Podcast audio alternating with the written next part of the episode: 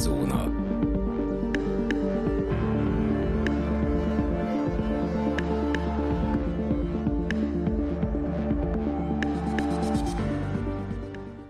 Köszöntjük a kedves hallgatókat, ez itt a Szürke Zóna Podcast a mikrofonnál Rezső, valamint állandó vendégem Dani. Sziasztok! A mai napon hőstörténetekről fogunk beszélni, avagy sem, mert hogy a mai témánknak a lényege épp azokról a hőstörténetekről szólna,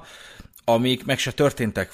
valójában, tehát még az utóbbi időkben is előfordult, hogy a médiában komolyan megpörgettek egy olyan elismerésre méltó történetet, amit egy sima közember hordott ki, amiről csak jóval később derült ki, hogy hogy valójában meg se történt, és hát végig gondoltuk Danival, hogy ez, erről érdemes beszélni, mert egyrészt tendenciózus, másrészt pedig rendszeresen történik meg a történelem során, hogy, hogy ilyenek, ilyenek így megképződnek, és így hatalmas népszerűségnek örvendenek, úgyhogy arra gondoltunk, hogy ezeket az eseteket fogjuk picit körbejárni.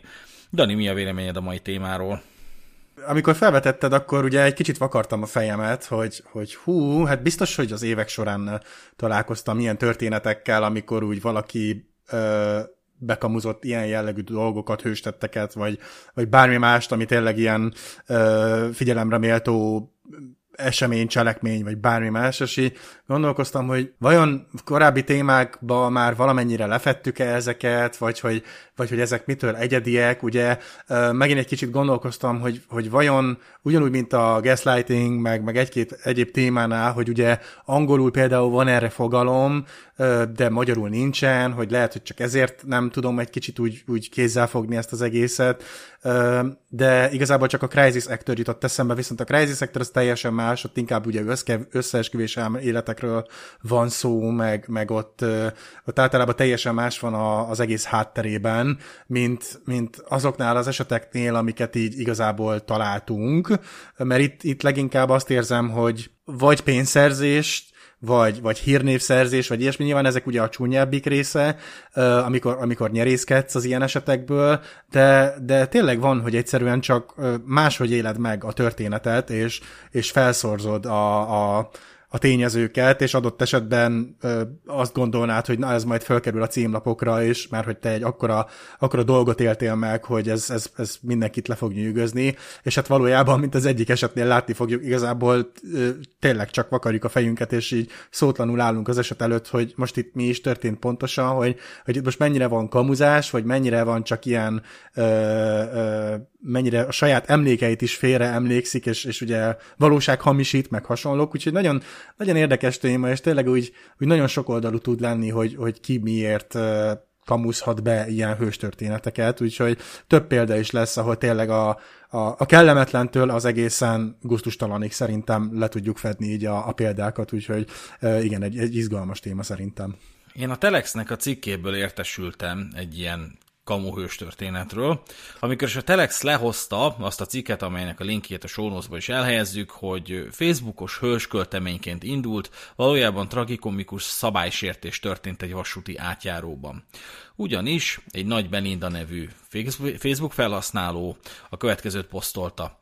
Ritkán posztolok, de ez most nagyon kikívánkozik belőlem. Tegnap délután két autóval, egy klassz 8 fős társasággal utaztunk haza a Balatonról. Megbeszéltük, Simontornyán ebédelünk. Mi mentünk elől, étterem balra, index parkolás. Gyula két-három autóval mögöttünk. Egyszer csak dudálás, még egyszer, még egyszer. Mire feleszméltünk, a Gyula előtti autó vezetője nem győződött meg arról, hogy a vasúti átjárót el tudja hagyni az előtte arra szólóktól, vagy sem. Utóbbi történt. Öt fő az autóban bezáródva a két sorompó között. A lámpa régpiros, a vonat közeledik, és mindenki rémülten áll. Gyula kiugrott az Audiból, odarohant a sineken vesztegelő kocsihoz, kiállt neki, gyere hátra! Ő ugyanis azonnal hátra tolatott, hogy helyet adjon a bajban lévőnek. Tolatás, sorompód letörés, majd másodpercek alatt X plusz Y sebességgel átrobogott előttük a vonat.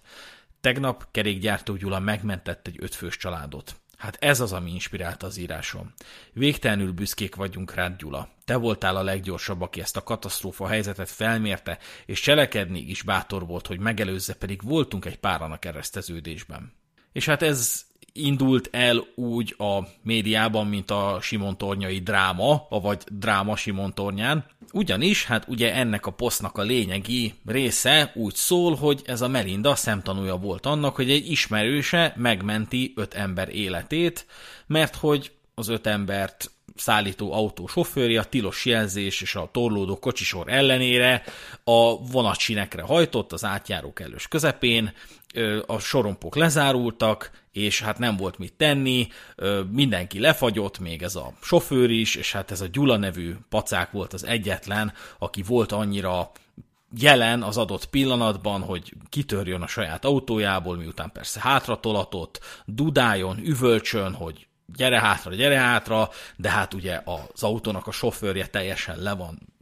sápadva, sokkot kapott, hogy uramisten, most mi lesz. Gyula oda megy, magához téríti, majd épp az utolsó pillanatban sikerül hátratolatni, letöri a sorompót, és másodpercekkel később X plusz Y sebességgel átrobog a vonat. Hogy mit jelent az, hogy X plusz Y sebesség, azt én nem tudom. Neked van ötleted, Dani? Nem tudom, de az a helyzet, hogy ugye ahogy belekezdtél, már mosolyra állt a szám, hisz ugye én láttam a, a, a videót, ami készült erről az egész esetről, és, és egyszerűen így, így végighallgatni, hogy, hogy aki írta ugye ezt a kis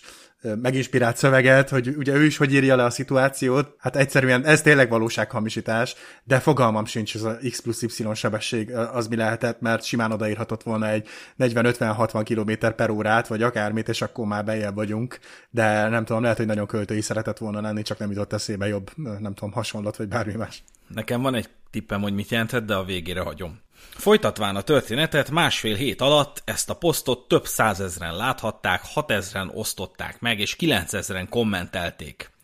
És hát megpörgött a médiában, szalagcím, dráma, Simon Tornyán, stroke után mentett életet a vasúti átjáróban Gyula. A cikk, a, nyilván ezt is belinkeljük a show de így szól, a férfi, azaz az átjáró előtt álló Audit vezető férfi még hátra is tolatott, hogy helyet csináljon az életveszélyben lévő kocsinak, de a sofőr semmire nem reagált. A férfi ekkor vágódott ki az Audiából, és egyenesen a fagyott állapotban lévő vezetőhöz rohant. Akkor a Bács Kiskun megyei hírportál, azaz a baon.hu még megspékelte picit a dolgot, amikor is azt írta, ezt a hírt lehozván, hogy a vasúti kereszteződéshez érve a sofőr figyelmen kívül hagyta a fényjelző készülék tilos jelzését, és a kereszteződésben a sínekre hajtott. Ekkor érkezett a vasúti kereszteződéshez kerékgyártó Gyula, aki családjával és barátaival egy hosszú kocsi sorban tartotta balatoni nyaralásból hazafelé. Az átjáró előtt arra szóltunk lassan előre, amikor láttam a szorult helyzetbe került gépkocsit. Az átjáró előtt megálltam, és hátratolattam, hogy neki is legyen hova kitolatnia. A sofőr feltehetően sokkot kapott, amikor észlelte, hogy lezáródnak a sorompók, mondta Gyula. Az autó tele volt utasokkal, se előre, se hátra nem mozdult. Nem szállt ki belőle senki. Gyula ekkor ugye többször dudált, de nem reagáltak rá.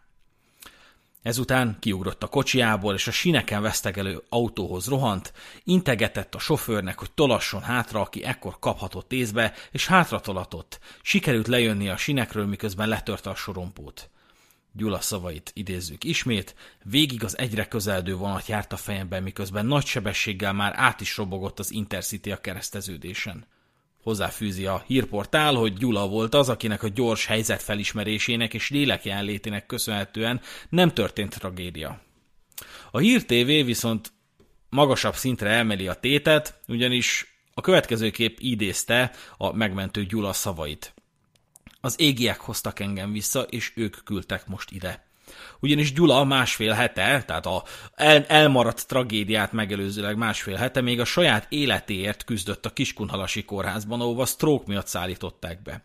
kezelőorvosainak és a kórház ápolóinak köszönhetően egy héttel később múlt szerdán hagyhatta el a kórházat. Orvosai engedélyével indult el másnap, múlt csütörtökön családjával és barátaival a balatoni nyaralásra, onnan hazafelé tartva, és innen már ismerjük a sztorit, de ez a lényeg, hogy őt az égiek hozták vissza. Egyébként ezt érdemes szerintem megjegyezni ezt a gondolatot. És hát a Metropolis feldolgozta ugye a hírtérvé is, meg efélék, és hát mit ad Isten, május 14-én a MÁV közzétette az átjáróban működő térfigyelő kamera felvételét, ahol hát Gyula szinte alig tűnik fel. A felvétel 20. másodpercénél az Opel tolatás közben letöri a sorompót, anélkül, hogy látnánk azt a nevezetes Gyulát, holott láthatnánk, ha lenne, de nem látjuk, hogy beüvölt az ablakon, vagy hasonlók, jó messze lehet, hogyha volt is ott valahol, és ez az Opel hátra tolat, letöri a sorompót,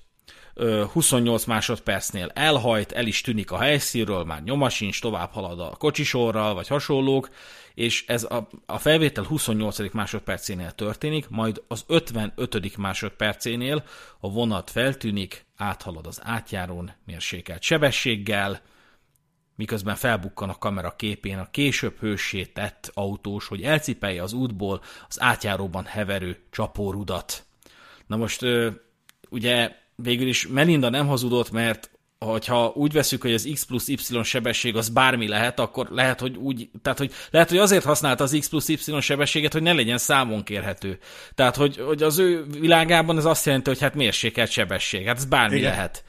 Ö, egyrészt, másrészt, meg, meg ö, ugye ő azt mondta, hogy másodpercekkel később robog át a, a vonat. De hát most komolyan mondom, hát izé, nem, nem egy-két másodperc, de hát valahány másodperccel később. Hát hogyha 20 perccel később robog át a vonat, az is néhány másodperc, tehát hogy ebben se hazudott végül is.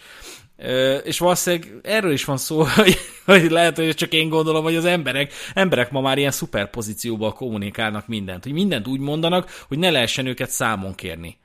Hogy, hogy, hogy úgy fogalmazzák meg a mondataikat, hogy éppenséggel vagy teljesen megtörik a magyar nyelvtant, vagy, vagy, vagy olyan formán, vagy olyan formában alakítják meg azokat a kifejezéseket, amiket használnak, hogy, hogy annak az értelme gyakorlatilag sose, le, sose jelentsen semmit, hanem mindig, mindig az adott értelmezéshez lehessen igazítani az jelentését. Hát végül is valahol lenyűgöző, és, és talán hibátlan logika alapján vezetik le akkor magukba ezeket a dolgokat, de hát ugye én gyakorlatilag egy posztot, amit, amit belinkeltél, a, a Telexeset láttam, és olvastam el, és ugye utána néztem meg a videót, és már ott úgy voltam vele, hogy fúha, azért, azért itt szépen, szépen cifrázzák a szavakat, de azért így tényleg így végighallgatva, ahogy az összes hírportál, meg, meg minden egyéb hogyan hozza le a történetet, és hogy, hogy mennyire próbálják überelni a másikat, Ugye egyébként kapásból, amikor, amikor elkezdtem gondolkozni a témán, már eszembe jutott a clickbait szó, ugye? Annó csináltunk egy adást külön a, a clickbaitről, hogy azért eh, ahogy fejlődik a technológia, meg, meg egyre elérhetőbbé eh, válik mindenki számára ugye a nagyvilág által prezentált bármilyen eh, pozitív, negatív, akármilyen hírek, hogy, hogy tényleg arról szól már akár egy Facebook eh, is, meg, meg akármilyen 444, meg akármi más, hogy, hogy hogy tudod megfogni ugye az olvasót egy fél mondattal, egy pár szóval, hogy, hogy tényleg mit tudsz prezentálni, ami garantálni fogja azt, hogy az olvasó, néző az ott maradjon, ne klikkeljen félre, és végigolvassa a te hülyeségeidet. És gyakorlatilag, amikor már eljutunk az ötödik cikk környékére, akkor maximum adott esetben egy név, meg egy helyszín lesz már csak az, ami úgy, úgy lefedi a valóságot, de egyébként pedig minden más. Már annyira távol áll a valóságtól, hogy már nem is tudod, hogy melyik szót, még egy kérdést sem tudsz már elhinni. És felismerül bennem a kérdés, hogy az ilyen hamis vagy kamu hőstörténeteknél, ugye a clickbait az, az mennyire tud rásegíteni erre az egész jelenségre, és hát százszázalékosan, tehát gyakorlatilag nem elég, hogy van egy vagy több személy, ugye, aki ezeket a kamu hőstörténeteket kitalálja, de még itt vannak ugye a, a, a média szereplők is, meg, meg riporterek, meg mindenki más, aki nyilván, hát ő is ugye pénzből él meg, és hát a klikkek viszik ugye feljebb a, a, a jutalékot, meg a minden egyebet, és hát nekik is ugye az a, az a céljuk, hogy minél többen ráklikkeljenek erre a történetekre, és és hát ugye ilyenkor jön elő az, hogy egy, nem néznek utána, hogy mennyi valóság alapja van bárminek is. Nem tudom, hogy ha az első riporter mondjuk betelefonál a MÁV-hoz, akkor, akkor mihez, milyen információkhoz tud hozzájutni. Van egy tippem, hogy nem feltétlenül adnak ki neki bármit is, de hogy, de hogy simán el tudom képzelni ilyen esetekben, hogy senki nem néz utána semminek, nem ellenőrzi le, hogy mennyi valóság alapja van, nem kérdez bele a történetbe, mert szerintem, hogyha a hölgy, aki ugye megírta az eredeti Facebook posztot, nála talán fölteszünk két kérdést, akkor már lehet, hogy, hogy megkérdőjelezzük, hogy oké, okay, akkor pontosan mi is történt. Szerintem még nem kell egy videó sem, gyakorlatilag. és tényleg tehát teljesen elferdítjük a valóságot, és, és csak ráteszünk egy-két és több lapáttal, és hát és, és gyakorlatilag több ezren, több tízezeren, több százezren megnézik ezeket a, az írásokat, és gyakorlatilag csak, csak tovább növeljük az egóját az illetőknek, egészen talán odáig, hogy tényleg már valósághamisításban fognak élni saját maguk is, és elhiszik, hogy ők mekkora hőstettet hajtottak végre. Úgyhogy nyilván ennek rengeteg ártó oldala van, hogy a média is hogy kapja fel ezeket a történeteket. És ugye mennyire beszédes, hogy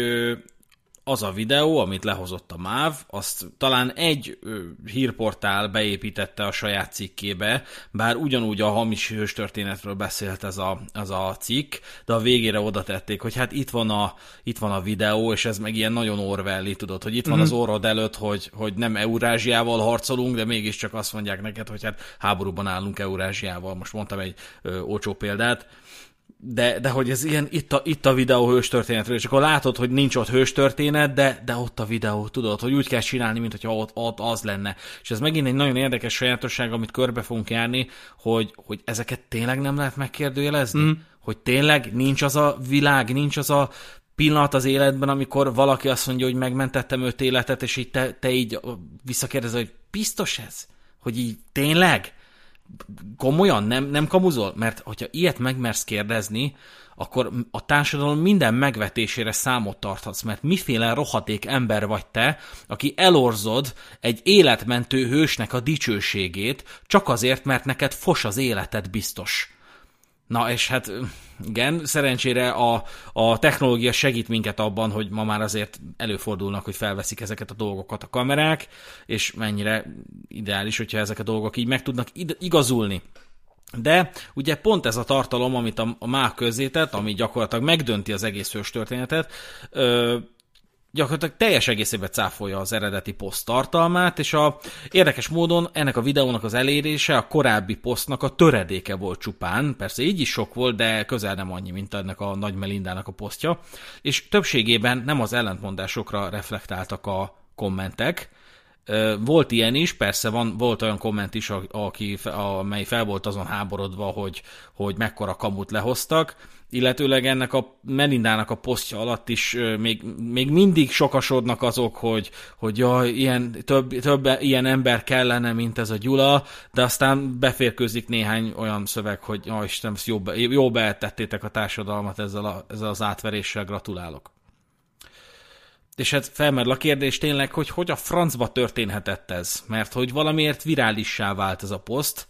Nyilván azért, mert imádjuk ezeket, ahogy te is rávilegítottál, hogy a clickbait egész egyszerűen ez egy kattintékony dolog, és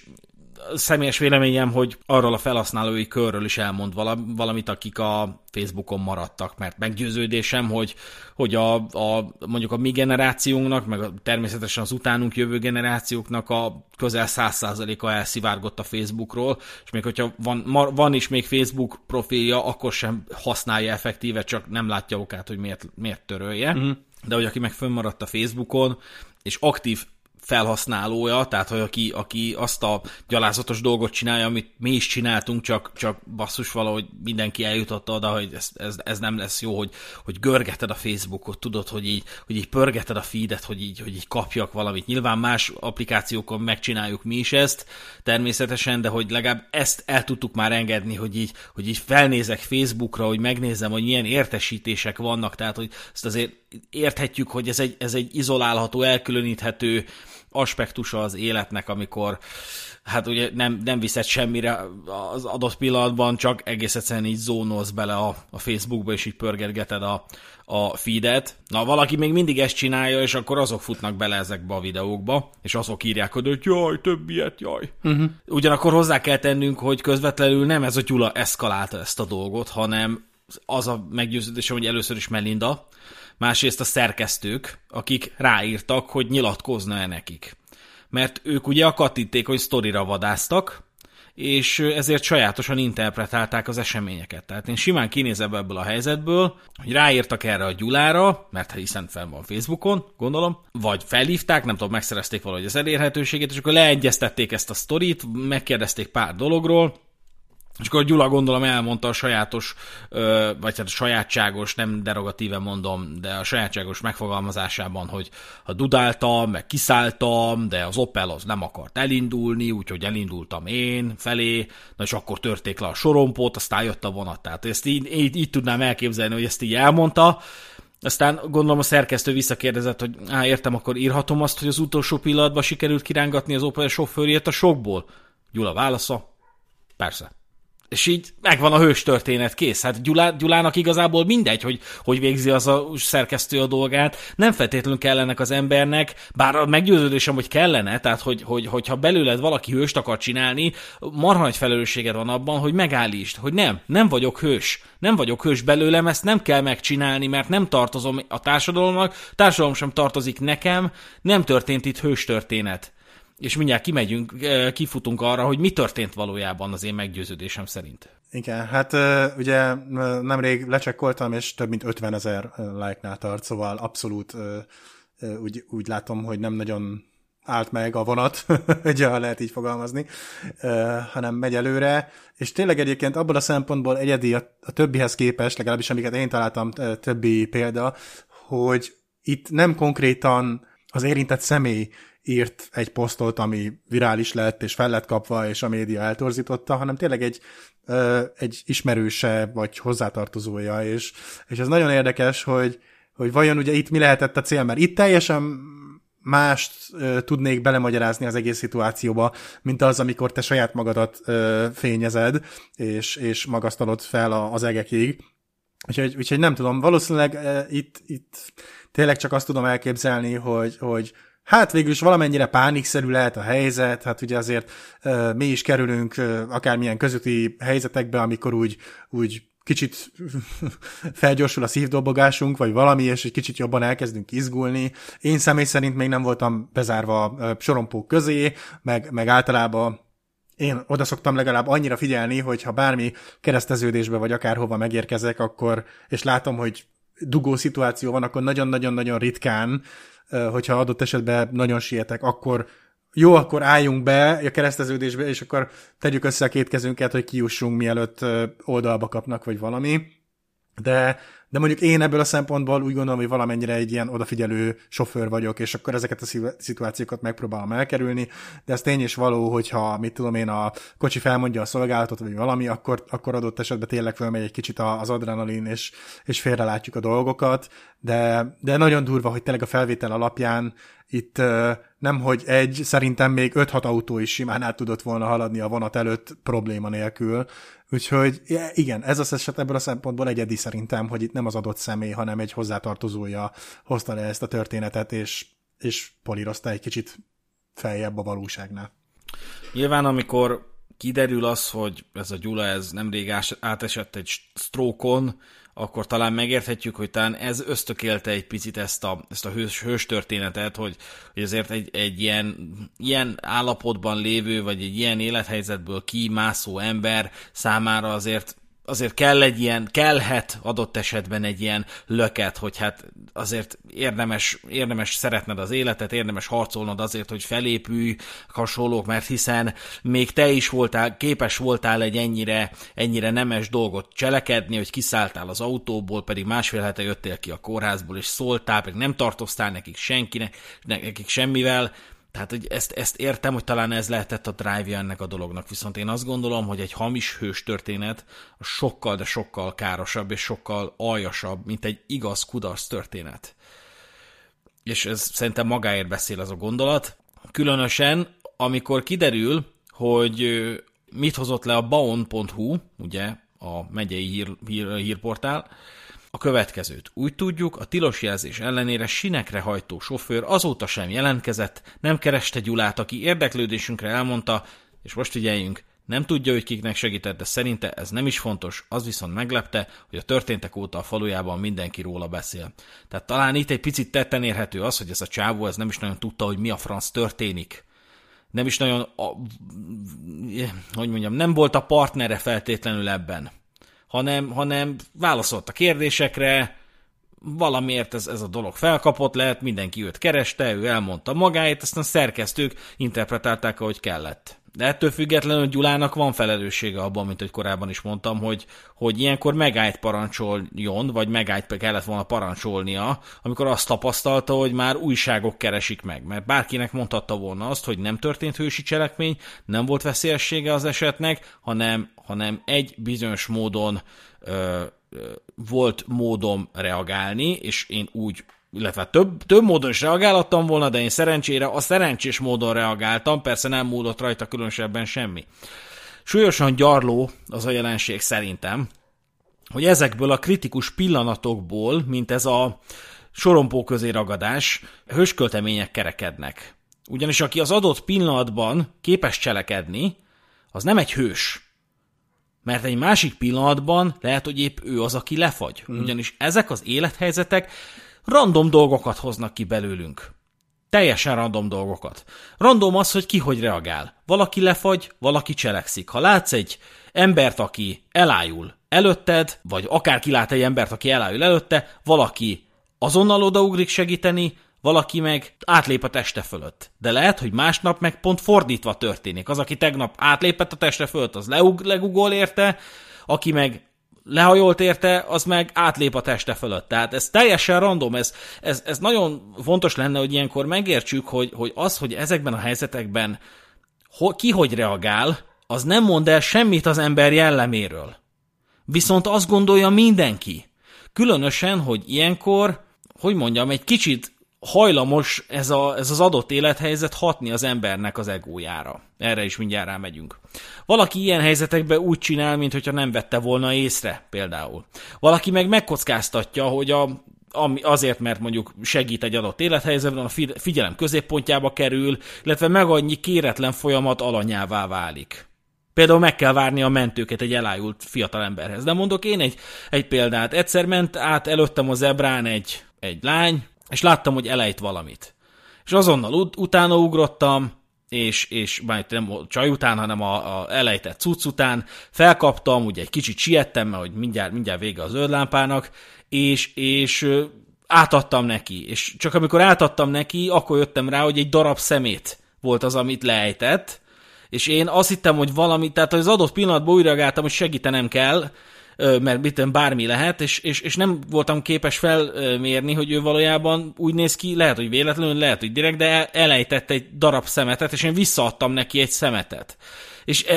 én, én ebben az élethelyzetben megkockáztattam azt, amit, amit, ami végül bekövetkezett, hogy hülyét csináltam magamból.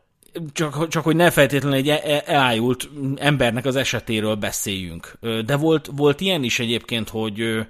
hogy metrón mentünk be a párommal az egyetemre, és, és láttuk, hogy a metrókocsiban méterekkel odébb leálljon az ülésről egy nő, és azt is láttuk, hogy körülötte, akik ülnek, senki nem mozdul meg, mert éppenséggel, ha belegondoltunk, illetve hát én utólag belegondoltam, hogy nem volt feltétlenül hova mozdulni, tehát hogy onnan már csak a, már csak a térdelés volt a, abból a helyből, ahol, arról a helyről, ahol, ahol ők ültek, tehát hogy nem volt igazán értelme mozogni, valaki így ültőhelyébe elkezdett mentőt hívni, és mi álltunk fel, és akkor odaszaladtunk, és akkor izé, elkezdtük így, így stabil oldalfekvésbe tenni, de, de ez nem azt mondja el rólunk, hogy mi egy nemesebb jellemű emberek vagyunk, mint azok, de sajnos valamiért így fogja fel az emberiség. Mert ilyenkor törvényszerűen kitörő büszkeséget érez az az ember, aki abban a szerencsés helyzetben van, hogy az adott pillanatban nem fagyott le. Ilyenkor el akarod mesélni a szeretteidnek, hogy hát képzeld, képzeld, én raktam oda, én, én mentem oda, és én raktam stabil oldal a fekvésbe. Vagy, vagy azt mondod neki, hogy képzeld, én hívtam a mentőket. És ilyenkor rögtön jön egy ilyen ösztönös reakció erre, hogy Persze mások nem ezt csinálták, ott ültek és néztek, nekem kellett oda mennem, mert úgy néz ki, hogy én egy ennyire nagyszerű ember vagyok. Hát végül is ez a, ez a, ez a végső ö, zöngéje a dolognak, hogy hát egyedül én voltam az, aki másnak a segítségére sietett ebben a mocsok világban, ahol ember embernek farkas, és inkább az emberek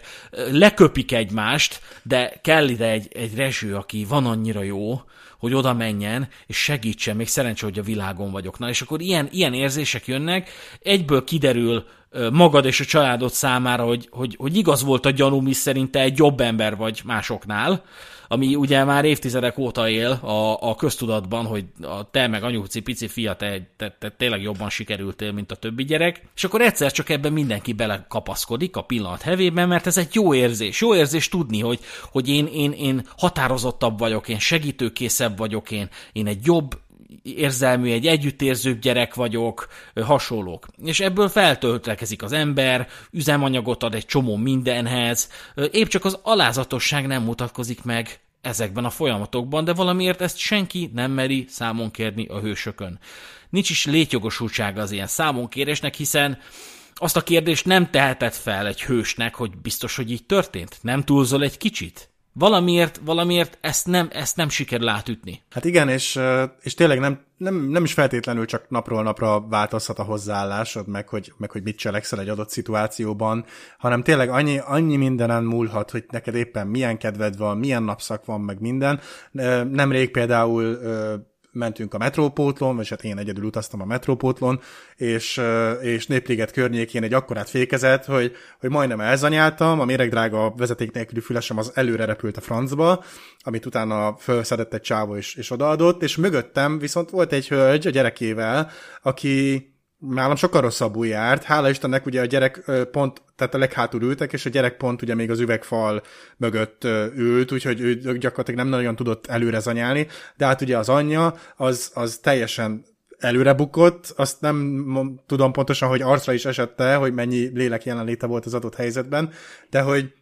hogy éreztem, hogy még úgy, úgy talán az egyik karja úgy az én hátamhoz is csapódik, mert hogy elég közel voltam, és földre esett, ugye nyilván beütötte a könyökét, a derekát, a mit tudom én mindenét, letört a körme, a szemüvege széttört, a hajcsat, a minden, tehát ő sokkal rosszabbul járt, mint én, és,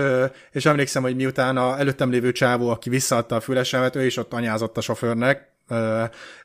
és, és megköszöntem nyilván a fülest, és akkor hátrafordultam, és, és ugye így félig meddig fölsegítettem a hölgyet, ugye egy kézzel, és megkérdeztem, hogy, hogy minden rendben, jól van, és akkor persze, persze, de hogy, hogy simán el tudom képzelni, hogy, hogy adott esetben tudok annyira, hát ugye a népszemében mocsok lenni, hogyha én ö, egy olyan ülésben ülök, mondjuk ugye, ami pont hátrafele nézes, és egy ilyen esetben előnyösebb tud lenni, mert egyáltalán meg sem mozdulok, hisz a hátam ki van támasztva,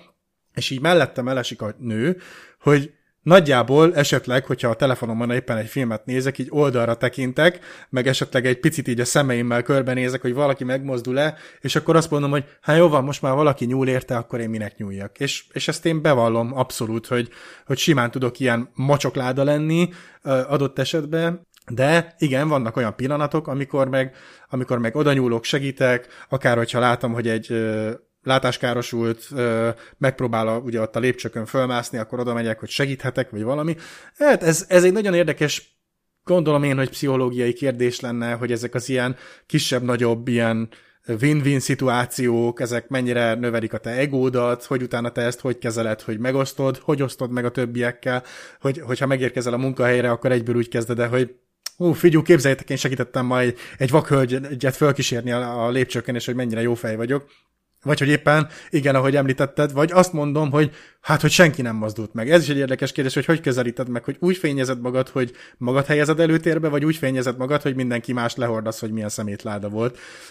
Úgyhogy igen, abszolút egyetértek azzal, hogy uh, abszolút szituációfüggő, napfüggő, mindenfüggő tud lenni az, hogy te magad is hogy reagálsz, és egyszer nézhetsz úgy ki, mint egy hős, másszor pedig te leszel az, aki leghátulról veszi telefonnal a helyzetet. És akkor hivatkozzuk meg a Lódítók című epizódunkat, amikor ugye ez is szerepet játszik, hogy, hogy, hogy ilyen kamukárolyok meg habiszti Gusztávok jönnek, aztán elkezdik mesélni a haveroknak, hogy lezúztam az éjszakába egy csávót, aki, aki keménykedett a gyengébekkel, vagy valami. Tehát, hogy és akkor ezeket soha nem fogod tudni számon kérni, meg soha nem fogod tudni tetten érni, mert úgy építi fel a hazugságait, hogy ne legyen olyan eleme, aminek te akár a legminimálisabb közelségében is legyél, soha nem lesznek számodra ezek az elemek elérhetőek oly módon, vagy annak az érdekében, hogy te ezeket meg tud dönteni. De hát meg, annyi ilyen, izét, ilyen ö, kamú hőstörténetet is lehet hallani az éjszakába, hogy én izé, elvertem az arcukat, meg efélék. Nyilván az ember szeretne az ilyeneknek az alanya lenni, de közelebb van a valósághoz az, hogy ezek a dolgok nem történnek meg.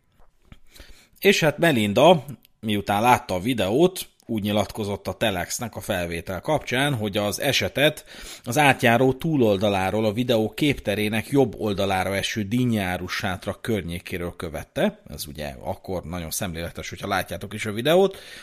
És posztját az átélt trauma hatására írta. Most úgy érzi, a parkolóból látottak az eltérő perspektíve miatt minimálisan eltértek a felvételen lezajló eseményektől. Arra határozottan emlékszik, hogy az Audiban várakozó ismerőse kiszállt az autójából, ugye Gyula, és kiabált a sorompók köztreket fehér Opel vezetőjének, illetve integetett neki, hogy tolasson. Persze Melinda elismeri, hogy mindez a kamera látószögéből nem igazolható. A Facebook poszttal végül a bulvár médiát megpörgető nő célja az volt, hogy felhívja az autósok figyelmét a szabályok betartásának fontosságára, és mivel a jelenlévők közül egyedül az ismerőse reagált helyesen és gyorsan, szerintem megérdemli az elismerést. Ennek ellenére furcsa és ironikus, hogy ennyire félre tudott csúszni az ügy értelmezése egyes sajtóorgánumokban. És ugye nekem itt megütötte egy kicsit a szememet az a mondat, hogy posztját az átélt trauma hatására írta. Mert az egy nagyon komoly törvényszerűség, hogy mindenki valamilyen módon feldolgoz egy traumát. És mi az a trauma? Az én értelmezésem szerint a trauma az, ami valami olyan nem szokványos élmény számodra, ami egy picit felbolygat, amit egy kicsit nem tudsz hova tenni, nem tudsz értelmezni, érzelmileg nem tudod elrendezni, ö, hasonló kérdéseket ö, teszel föl miatta a saját meggyőződéseidre vonatkozólag, meginog valamiben a hited, a bizalmat, hasonlók. Tehát nem kell, a traumának nem kell olyan lelkisérlésnek lenni, hogy például az apád elvert szíjjal, vagy ilyesmi, hanem, hanem egész egyszerűen olyan dolog, amit téged az adott ö, életmenetedből egy picit kirángat hallgatott, és nem feltétlenül a kényelmes és komfortos módon. Tehát amikor valami olyasmit tapasztalsz, amit nem tudsz hova tenni. Ennél fogva nem is tudod besorolni, és akkor erre adott esetben így reagálsz, hogy egy jobb emberi minőséget próbálsz nevesíteni. Tehát nagy eséllyel a Melinda így dolgozta fel azt, amit látott, hogy beragadt egy autó két sorompó közé, és le kellett törnie, ez effektíve egy közúti baleset, le kell törni a sorompót, amit mellesleg úgy csinálnak meg, hogy könnyen törhes, törhető legyen, tehát az emberek ne ragadjanak be ténylegesen a, a sinek közé, vagy hogy mondjam, és, és ezt vala, valami, valóva tenni akarta. Valóva tenni akarta azt is, hogy, hogy érzett egyfajta büszkeséget, hogy, hogy ez a Gyula nevű ismerős, aki most jött ki a kórházból, az kiszáll és üvölti, hogy gyere átra, gyere átra, és akkor ezt a, ezt a módot találta arra, hogy, hogy feldolgozza, hogy akkor csinál belőle egy hőstörténetet, vagy még csak lehet, hogy szó sem volt erről, hogy ő ezt akarta, hanem egész egyszerűen volt egy ilyen érzelme ezzel kapcsolatban, és azt, ér, azt érezte, hogy nem, nem, ezzel ő tartozik a társadalomnak, tartozik a Facebooknak, hogy ő leírja ezt a történetet, hogy a Gyula mit csinált, és csak egy kicsit kiszínezte, egy kicsit kipótolta azokkal a, azokat a részeket, amikről nem volt meggyőződése, elvégre távolról, tapasztalta a dolgokat, tehát hogy amik, amely részeket nem látta az alatt bármi történhetett, és Gyulát ismerve, Gyula nyilván odaszaladt az autóhoz, és dörömbölt, hogy menj már, érted? És másodpercekkel később meg elhaladt a vonat. Amiről tudjuk, hogy való igaz, egy ilyen, nem tudom, 15-20 másodperccel később tényleg elhaladt. És hát ezt a trauma feldolgozást szerintem mindenki másképp csinálja, Nekem például beszélnem kell ezekről a dolgokról, és hát ennek köszönhető maga a podcast is, mert hogyha nem tudok valamit hova tenni, így például a Johnstoni tömeges szektaöngyilkosságot eléggé nem tudtam, és talán máig nem tudom hova tenni, hogy hogy történt meg, hogy 909 ember ö, idézelesen a saját öngyilkossága mellett dönt, ugye a gyerekek nevében erről nem tudunk beszélni, de hogyha egy ilyet tapasztalok, és ez engem felbolygat, hogy ilyesmi megtörténhet, akkor beszélnem kell róla. Az első ilyen élményem egyébként az Ideglelés című film volt. Én rendkívül akartam megnézni az Ideglelést, aztán szerencsém volt a dokumentumfilm változatát megnézni, ez ugye a Ideglelés DVD-n fenn volt, nem emlékszem már a címére, de csináltak hozzá egy ilyen kamu dokumentumfilmet, ami eléggé látványos volt, meg eléggé hihető volt, tehát hogy még, még felnőtt fejjel, amikor újra néztem ezeket a dolgokat, még akkor is kérdéseket tettem fel, hogy hú, basszus, lehet, hogy mégiscsak megtörtént az ideglelés, vagy hogy van? Tehát, hogy ez a Blair Witch Project, ennek ez volt a nagyszerű lényege, hogy, hogy, hogy behazudta neked, hogy ez egy talált film, hogy itt igazából nem is kellett utómunkákat, csak egész egyszerűen ki kellett rakni a moziba, a, a nagyvászonra azokat a felvételeket, amiket néhány egyetemista csinált még évekkel korábban, és emlékszem, hogy amikor ezeket így megtapasztaltam, akkor, akkor muszáj volt a nővéremmel beszélnem, de órákon keresztül, hogy, hogy ez mi lehet, hogy ki lehet ez a, ez a Blairi boszorkány, meg hogy, ez, hogy miért ezt csinálta, miért azt csinálta, polott a filmnek e, az volt a lényege, hogy ilyen kérdésekre ne találjál választ, mert pont azzal idézte elő ezt az ilyen horror élményt gyakorlatilag, és emlékszem egyszer a nővérem mondta is, hogy már ideglelést kap tőlem lassan. annyit, kérdeztem ezekről a dolgokról, de hogy mindenki másképp dolgozza fel a traumáját. Én például így, hogy beszélek róla. A sorompótörés és balesetek is érdemelnek pár szót, ugyanis a Telex cikkében még erre is kitértek. Ilyen balesetek, ilyen jellegű balesetek 2022. augusztusáig 565 alkalommal történtek, tehát amikor valaki letört egy sorompót, azért, hogy meneküljön a lezárt sorompók karmai körül, közül. Tavaly, tehát 2021-ben, egész évben pedig 755 alkalommal regisztrált ilyet a vasúttársaság.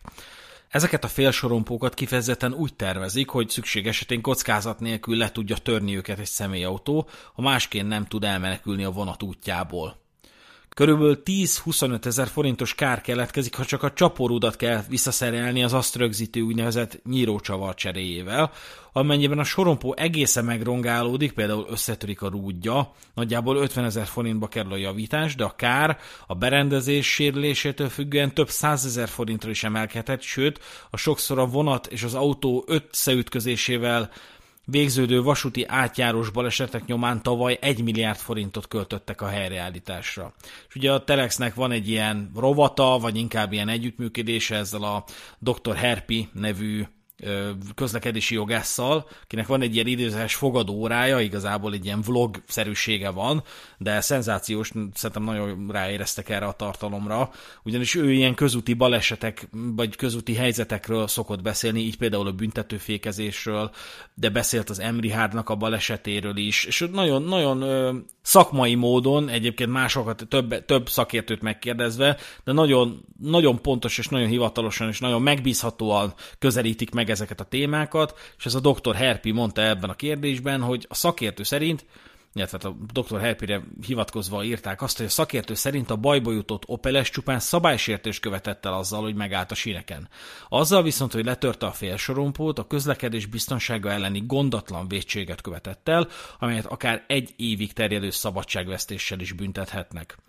Nekünk családos túl volt egy sorompó letörős élményünk, mi is Balatonról jöttünk haza, és na, szinte ugyanez volt a sztori, annyi különbséggel, hogy, hogy át akartunk menni a a, a sorompó alatt, abszolút nem jelezte még, hogy jön a vonat, viszont nagyon ö, sűrű volt akkor a turista aktivitás, és gyakorlatilag ilyen párfős csoport így, így átment akkor így, így az autónk előtt. Tehát, hogy így úgy kellett megállnunk, hogy átengedjük azt a néhány civilt, hogy, hogy gyakorlatilag a sorompó alatt álltunk meg. És akkor egyszer csak a nővérem felüvölt az apámnak, hogy záródik a sorompó, apám rányom a izére, rányom a gázra, de pont úgy indultunk el, hogy a sorompó így bele, bele, belénk akadott, és lényegében hát lezúzta apám a sorompót, kiszállt, akkor ott nézett, hogy mi van, meg hogy mi történt, akkor jött valami manusz, az félretette a sorompót, és aztán hazamentünk, aztán végül is jött az idézés apámnak, mert valahogy megnézték, vagy megismerték, megtudták a rendszámot, elvileg akkor azt mondták, hogy a, a vonat, vagy a, a vasút nézte, meg talán valami ilyesmi, gondolom akkor is a kameráról, és hát be kellett menni apámnak, aztán saját védelmére kellett kelni. Nem a, a sorompóval volt a baj, hanem azzal, hogy elhagyta a helyszínt, mert ez cserbenhagyás. Tehát, hogyha más tanulság nincs ma, vagy olyasmi, amit ne tudnátok a Telex cikkéből megszerezni, akkor legyen ez, hogyha letörtök egy sorompót, nem menjetek el a helyszínről, hanem álljatok meg, szálljatok ki, rakjátok fel azt a sorompót, és adott esetben hívjátok fel a rendőrséget. Nyilvánvalóan nem fognak tudni kijönni, mert most már gyakorlatilag két rendőr van 28 településre, tehát hogy így ennyire, ennyire nincsenek ellátva, de talán jobb is így és hát mindegy, hát jelezt, hogy hát itt ez a helyzet, letörtem a sorompót, mit csináljak. Így van. Tehát nyilván, hogyha kárt okozol bármiben is, akkor a leglogikusabb útvonal, hogyha tényleg jelzed ezt ott helybe, mert az ember nem gondolná tényleg, hogy akár biztonsági kamerák, meg minden egyéb hol van, merre van, és hát valóban sokkal jobban megütheted a bokádat, hogyha ezt nem jelented, és ez más úton derül ki. Hát nyilván ugye nem csak Magyarországon, sőt, leginkább valószínűleg nem Magyarországon történnek e, ilyen és ehhez hasonló esetek, vagy talán ennél sokkal durvább esetek is, és e, hát nyilván ugye elkezdtem én is keresgélni, hogy milyen hasonló kamu vagy hamis hőstörténetek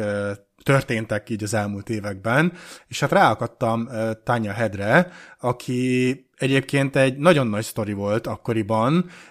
de hát talán azért, mert akkor még azért fiatalabb voltam én is, nem, nem igazán került elém ez a sztori. Mégpedig Lentanya Head gyakorlatilag az egyik leghíresebb túlélője volt a 9-11-es terrortámadásnak. Elmondása szerint ő a déli toronyban tartózkodott a becsapodás pillanatában, vőlegénye pedig az északi toronyban volt, és ott is halt meg. Ő maga pedig súlyosan megsérült, kórházba került, a jobb karja megégett, és elég csúnya sebb helyei voltak ugye a, a, a helyzetnek köszönhetően. Természetesen akkora szeret kapott ez az egész történet, hogy, hogy mindenki bedölt ennek a sztorinak, politikusok, sajtó, az áldozatok családjai, és, és szinte egy éven belül vált a leghíresebb túlélővé, és emellett így egy fél éven belül már gyakorlatilag egy, egy ilyen vezetője és hajtóereje volt így a, a, a többi túlélőnek. Egyébként létre is hoztak egy ilyen, hát talán egyesületnek lehetne nevezni, ami ugye a terrortámadás túlélőinek lett megalapítva, és ott is elég hamar ugye felfeltört úgymond a ranglétrán, és, és hát talán egy-két éven belül a, az elnökévé is választották meg. Ugye azért sok túlélővel kapcsolatban lehetett hallani történeteket, ugye, hogy a, a saját élményeik azok, hogy zajlottak le, hogy ki hol tartózkodott, kivel mi történt, milyen nyomokat hagyott benne, és a többi. Ugye Tanya esetében az volt a, a különleges, hogy, hogy úgy nézett ki egyes túlélőknek, akik egyébként már az elejétől fogva valamennyire gyanakodtak, hogy itt valami nem stimmel, mint hogyha az ő sztoria, az így össze lett volna válogatva, és ilyen gyakorlatilag mások élményeinek a kulcsfontosságú pillanatait és pontjait így megragadta volna, és így beépítette volna a, saját sztoriába, tehát hogyha volt egy adott túlélő, aki látta ezt az egész terrortámadást és elfutott, akkor, akkor Tanya látta, elfutott, túlélte, de elvesztette a férjét, és megégett, maradandó sérülések érték tehát mindig föl lett szorozva egy picit a többihez képest és úgymond megkreálta a tökéletes túlélő sztorit. Ami valahol egyébként lenyűgözte ugye a többi, többi túlélőt, az az volt, hogy hogy mi milyen dolgokat élt meg, és ennek ellenére ezeket hogy dolgozta föl, és, és mennyire jól kezelte gyakorlatilag azt, hogy elvesztette a férjét, gyakorlatilag egy életre megsérült e, ezeknek az eseményeknek köszönhetően, de ezek ellenére mindig ott van, mindig megszervezte a találkozókat, megszervezte, hogy ki mikor beszéljen, elintézett egy csomó dolgot, adományokat intézte, stb. Sőt, még a saját pénzéből is finanszírozott ilyen találkozókat, meg minden egyebet. És hát ugye kialakult egy érdekes szituáció, hogy a, a többi túlélő már volt, hogy gyakorlatilag kellemetlenül és, és bűntudatosan érezte magát, hogy, hogy hát hogyha a Tanya ennyi mindent megélt, és, és mégis ennyire brutálisan jól kezeli a dolgot, akkor én, aki mondjuk adott esetben mondjuk elvesztette a kis ujját,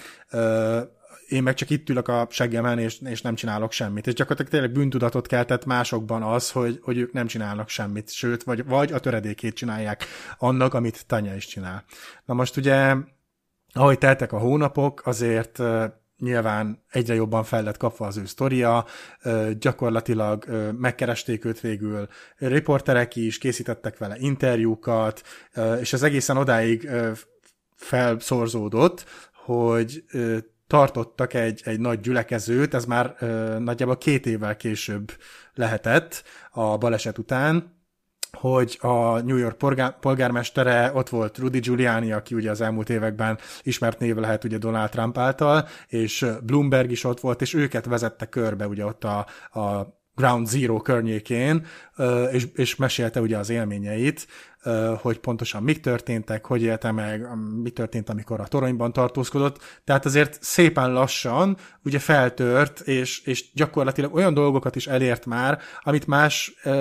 sőt, ha mások összefogtak, akkor sem tudták. Tehát gyakorlatilag ő intézte el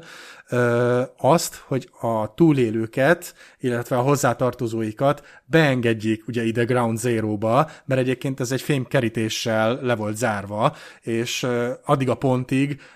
ott a fémkerítésen kívül gyülekezhettek ugye a, a túlélők meg a gyászolók a turisták között, tehát ugye elképzelhetjük, hogy milyen ö, körülmények uralkodhattak, hogy azért csatognak a fényképezőgépek, a hangos beszélgetések, adott esetben vihorászások, tehát azért tudjuk, hogy mennyire gusztustalan tud lenni egy ilyen turistákkal ö, megtömött hely, hát egy ilyen látványos hely főleg, úgyhogy nem nagyon volt lehetőségük arra a túlélőknek, hogy, hogy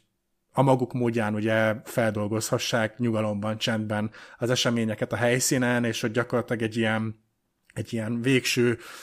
closure, ugye lezáráson áteshessenek, de hát, hogy Tanyának annyira felkapott lett a története, hogy még ezt is el tudta intézni, hogy, hogy beszélt ott a különböző szervezeteken keresztül a hatóságokkal, meg mindenkivel, és, és akkor beengedték őket, és egészen ugye a, a romok aljára, hát amit addigra már eltakarítottak ugye többnyire, tehát gyakorlatilag a gödör mélyéig le tudtak menni, és, és ugye hát ezt mondták többen is, hogy rettentően emocionális volt az a szituáció, hogy, hogy ugye ki hogy dolgozta föl végre, hogy, hogy megindulhatott ugye a, a, a gyógyulás, akár mentálisan, meg minden más, hogy, hogy, hogy végre tovább léphetünk ezen az egész szituáción. És, és rettentően hálásak voltak nyilván Tanyának, hogy, hogy ezeken, ezeken sikerült így átverni ezt az egészet, és végre, végre ez így megtörténhetett. És hát ugye, ahogy egyre híresebb és híresebb lett, mm, és egyre több helyen nyilatkozott. Ezen a ponton jutott el ugye a történet odáig, hogy, hogy elkezdtek előjönni következetlenségek. Tehát ugye egy adott újságnak azt mondta, hogy a vőlegénye halt meg, egy másik interjúban azt mondta, hogy a férje halt meg, adott esetben még egyéb részletek sem voltak annyira pontosak, hogy, hogy mondjuk hogy jutott ki az épületből, pontosan hogy sérült meg, hol sérült meg, a, a férjét például mindig csak Dévként hivatkozta meg ugye a keresztnevén, és, és ekkor ezen a ponton már a többi túlélő között ugye elkezdett felmerülni az, hogy, hogy itt lehet, hogy nincs minden rendben, mert, mert azért nyilván ezen a ponton már többször hallották többféleképpen a történetet, és ezek miatt a következetlenségek miatt ugye kezdett gyanús lenni, hogy itt, itt lehet, hogy valami nincsen rendben, de azért többnyire még mindig támogatták. Ugye most már évekkel később van, és, és még mindig ugye tartotta magát ehhez az egészhez. Egy nagyon-nagyon kevés ember volt, aki már nagyon gyanakodott ezen a ponton. Volt például egy Gary Bagots nevű úriember, aki szintén egy túlélő volt, és a, ennek a Survivors Networknek a társalapítója, ugye, amit megalapítottak a túlélőknek, ő például egy ponton megkérdezte, hogy, hogy Dave-nek mi volt a családneve, és hát nyilván megosztotta, hogy Big Dave volt a neve, és,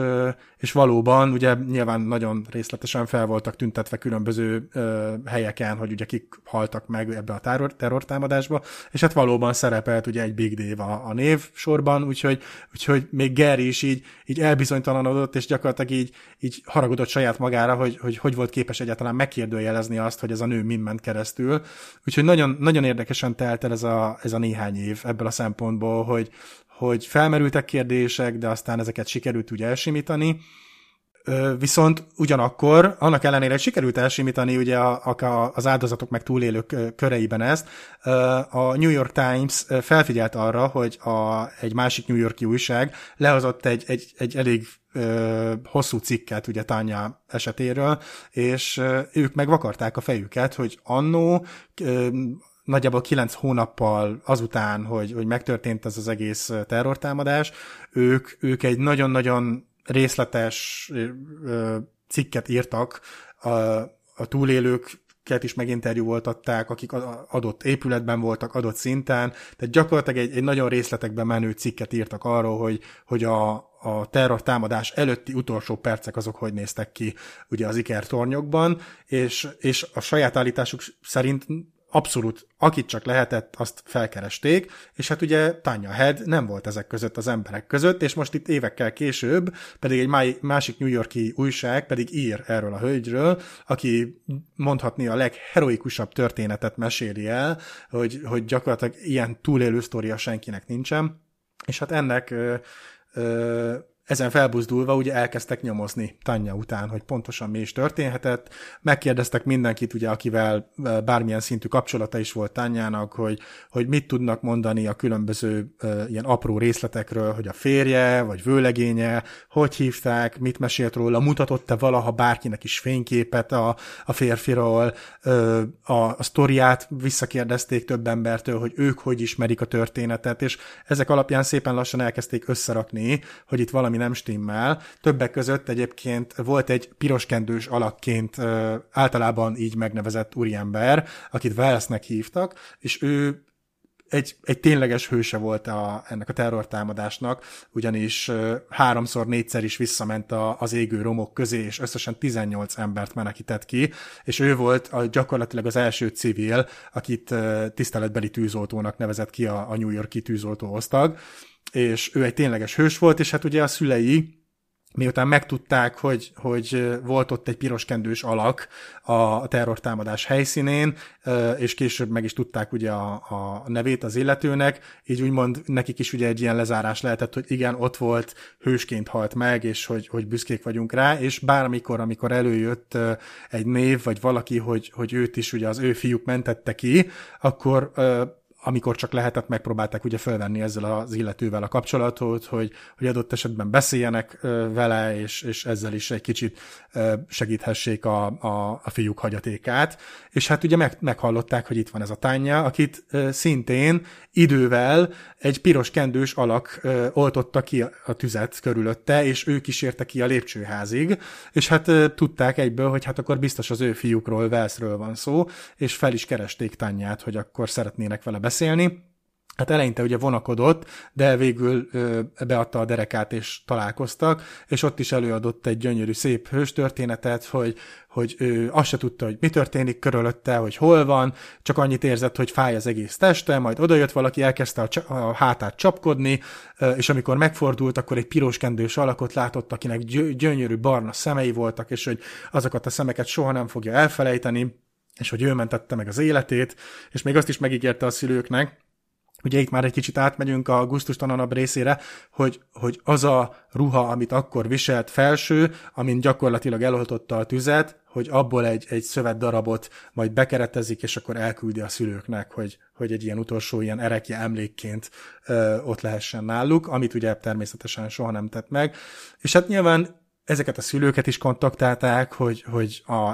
a beszélgetés tánja is köztük az hogy zajlott, milyen ö, apró részleteket meg egyebet osztott meg velük tánja, és hát ezek alapján szépen sikerült összerakni a, a valóságot, ami sajnos ö, ö, teljesen más volt, mint a tanya története, Gyakorlatilag minden egyes pontját megkérdőjelezték a történetnek, és, és leleplezték, és csalónak is nevezték a cikkben, amit végül lehoztak. Többek között úgy bukott le Tanya, hogy azt állította, hogy a Harvardon, illetve a Stanford Egyetemen szerzett diplomát, de egyik intézmény sem erősítette meg ezt az állítást. Továbbá Tanya azt állította, hogy a déli toronyban a Merrill Lynchnél dolgozott, de ott sem voltak feljegyzések arról, hogy ő bármikor is alkalmaz lett, alkalmazva lett volna a cég által, sőt, tovább megyek, még irodája sem volt akkor a Merrill Lynchnek bármelyik toronyban is, úgyhogy ezt is teljesen behazudta. Innentől kezdve természetesen tovább haladtak, és a Big Dave nevű úriember, ugye, akit ő a férjének, illetve vőlegényének állított be, ő, ő létezni létezett, azonban a családja az soha nem hallott Tanya Headről, hogy ki lehetett ő, tehát gyakorlatilag ő sem volt a férje vagy vőlegénye. Ezen felül pedig igazából kiderült, hogy még csak a tornyok közelében sem tartózkodott, Sőt, tíz nappal később, a terrortámadás után, amikor azt állította, hogy kórházban feküdt a súlyos sérüléseivel, akkor valójában Barcelonában volt egy továbbképzésen, és akik részt vettek ezen a képzésen, azok eléggé emlékeztek erre a hölgyre, tányára, és mondták, hogy egy szót nem szólt terrortámadásról, nem látszottak rajta semmilyen friss sérülések, és hát mint később kiderült, még a nevét is megváltoztatta, mert eredetileg Alisha Estevhetnek hívták, és Spanyolországban élt, még csak nem is volt amerikai állampolgár,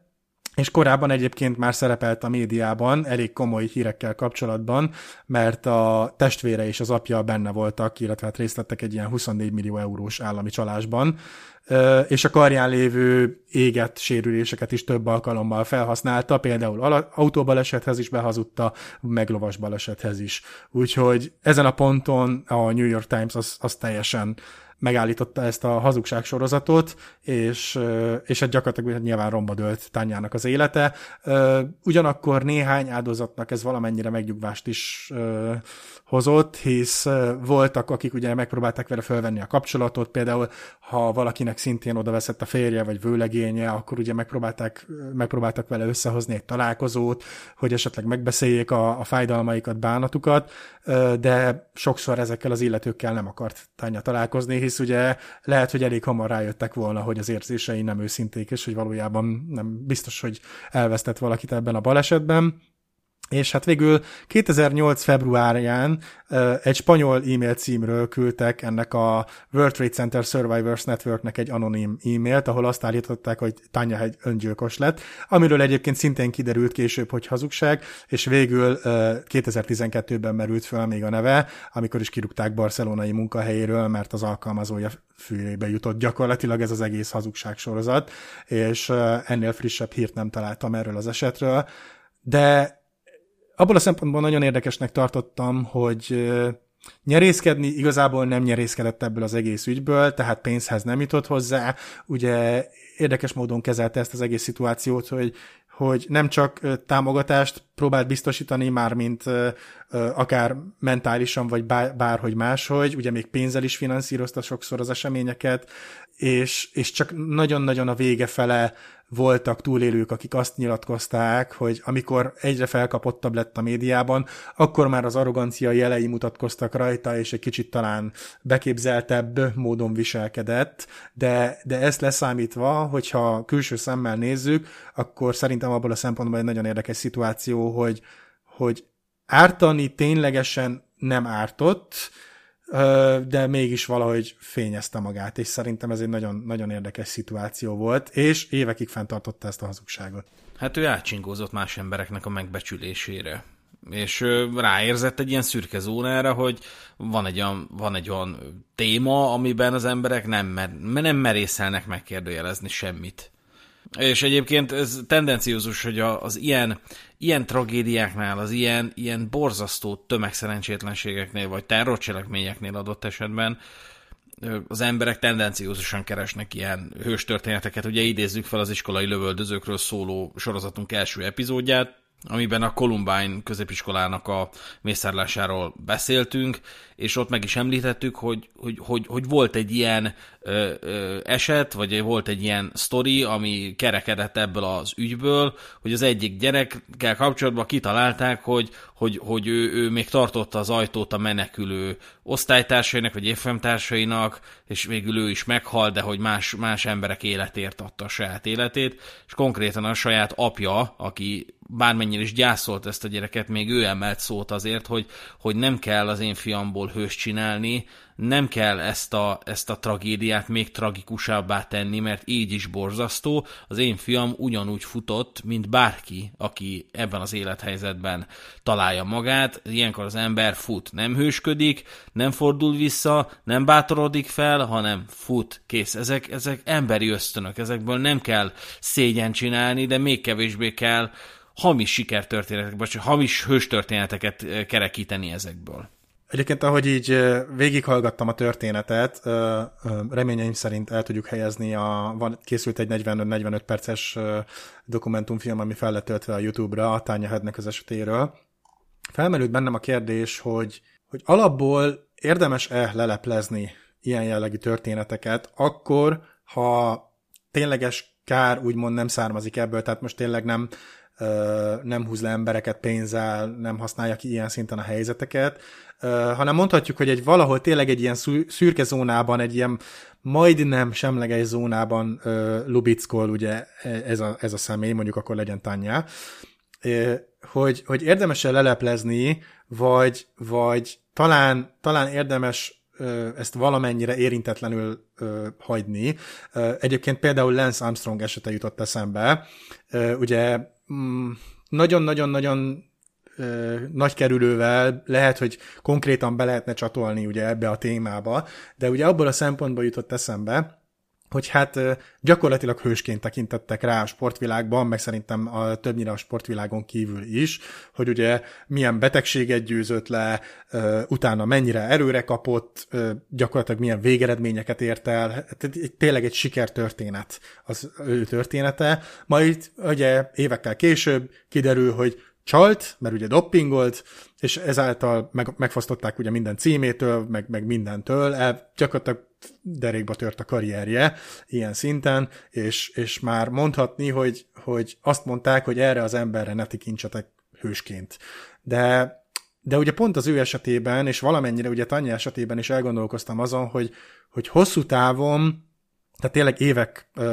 lefolyá, leforgása alatt hány embert inspirálhatott akár Lance Armstrong is. Hány ember mondhatta azt akár a ráknak, vagy bármilyen egyéb súlyos betegségnek, hogy nem, itt, itt megállt parancsolok, és én most győzni fogok, és túlélem ezt a betegséget, és, és egy boldog életet fogok érni. Hány embert inspirálhatott akár olyan szinten, hogy, hogy én egy sikeres sportoló akarok lenni, és hogy le akarom győzni az akadályaimat, a, a démonjaimat, a mindent. Tehát, hogy, hogy szerintem ilyen szemszögből is nézni kell ezeket a történeteket, és ugye nem lehet végül is egy kategóriába sorolni mindent ebből a szempontból, hogy, hogy érdemes volt-e lebuktatni például Lance Armstrongot egy olyan iparban, ahol gyakorlatilag szerintem a sportolók 99%-a doppingol. Nyilván ez egy, ez egy csúnya valóság, és ezt, ezt rossz kimondani, hogy, hogy idáig jutott el a sportvilág, hogy nem lehet belőle senki, csak akkor, hogyha doppingolsz, de ettől függetlenül még ez a nyers valóság, hogy igenis mindenki doppingol, csak adott esetben már nem emlékszek ugye pontosan a történetre, hogy, hogy csak rossz helyen, rossz időben vizelt egyet, vagy akármi, vagy valaki csak rosszat akart neki, de ő lebukott, és akkor innentől kezdve rá nem tekinthetünk hősként, mert hogy hát nézzük meg, hogy hát ő, ő csalva érte el azokat a sikereket, amiket elért, és hogy, és hogy ezen nagyon erősen elgondolkoztam, hogy, hogy az ilyen szituációkban mennyit segíthet, illetve mennyit árthat az, hogyha lebuktatjuk a csalót, és, és adott esetben utána mennyire szorozzuk fel azt a részét, hogy ő csaló volt, és tényleg abszolút utána mindent elvetünk, és, és elsöpörjük a múltat, és, és most már azt kell mondanunk, hogy, hogy ez egy guztustalan ember volt. És hát ugye ugyanakkor pedig eljutottam ennek a másik oldalára, amikor igenis le kell buktatni egy illetőt, és hát ekkor jutottam Sarah Jane Kavanaugh történetéhez, aki gyakorlatilag háborús hősként volt kezelve, többek között azt hazudta, hogy, hogy tüdőrákban szenved, mert hogy amíg szolgált, addig rengeteg vegyi anyagot szívott be, ami ténylegesen egy problémát okozott Afganisztánban, meg egyéb helyeken is, és több mint három millió katona szenvedett sérüléseket ezektől a gázoktól és vegyi anyagoktól. Továbbá azt hazudta, hogy bíbor szívet, illetve bronzsillaggal tüntették ki, a sérülései és hősies tettei miatt megha- meghamisított ugye orvosi papírokat, és, és azt állította, hogy csupán két éve van hátra, valamint ugye be kellett bizonyítania, hogy ő szolgált itt-ott, ott, és hozzájutott ugye egy másik katona papírjaihoz, amit szintén meghamisított a saját nevére, a medálokat pedig ugye felvásárolta valamilyen katonai kiállításon, vagy akármilyen garázs shopban, ugye, vagy nem tudom, mik szoktak ott kint lenni, és hát ugye rengeteg dolgot követett el annak érdekében, hogy, hogy az ő történetét fenntartsa, és ennek a történetnek köszönhetően egyébként több mint 250 ezer dollárt szedett össze különböző adományokból, szervezetektől, meg minden egyébtől, és és ez egy annyira friss eset, hogy gyakorlatilag 2022-ben kezdték el a hatóságok kivizsgálni ugye Szara ügyét, mert itt is megint csak azon kezdett el elbukni a történet, hogy következetlenségeket véltek felfedezni, és hát több fronton is ugye kérdőre vonták az állításokat, és végül megvádolták csalással,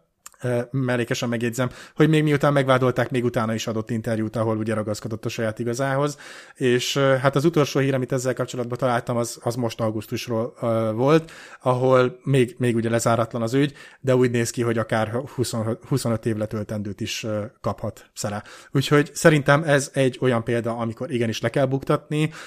hisz ugye több százezer dollárról beszélünk, amit ő gyakorlatilag nyerészkedett másokból, úgyhogy igenis van egy ilyen oldala is ennek, hogy nem csak arról van szó, hogy egy kis hírnevet szeretnénk szerezni, nem arról van szó, hogy egy kicsit fényezni szeretnénk magunkat a haverok előtt, hanem, hanem vannak ilyen történetek is, amikor igenis brutálisan meg tud károsítani egy ilyen hamis hős történet másokat. Ez lett volna ma az epizódunk a hősökről, akik ott sem voltak. Köszönjük, hogy velünk tartottatok, kérlek kövessetek be minket minden lehetséges platformon, és gyertek fel a Szürke Zóna kibeszélő nevű Telegram csoportba, ahova szeretettel várunk titeket, hogy meg tudjuk beszélni a hashtag hosok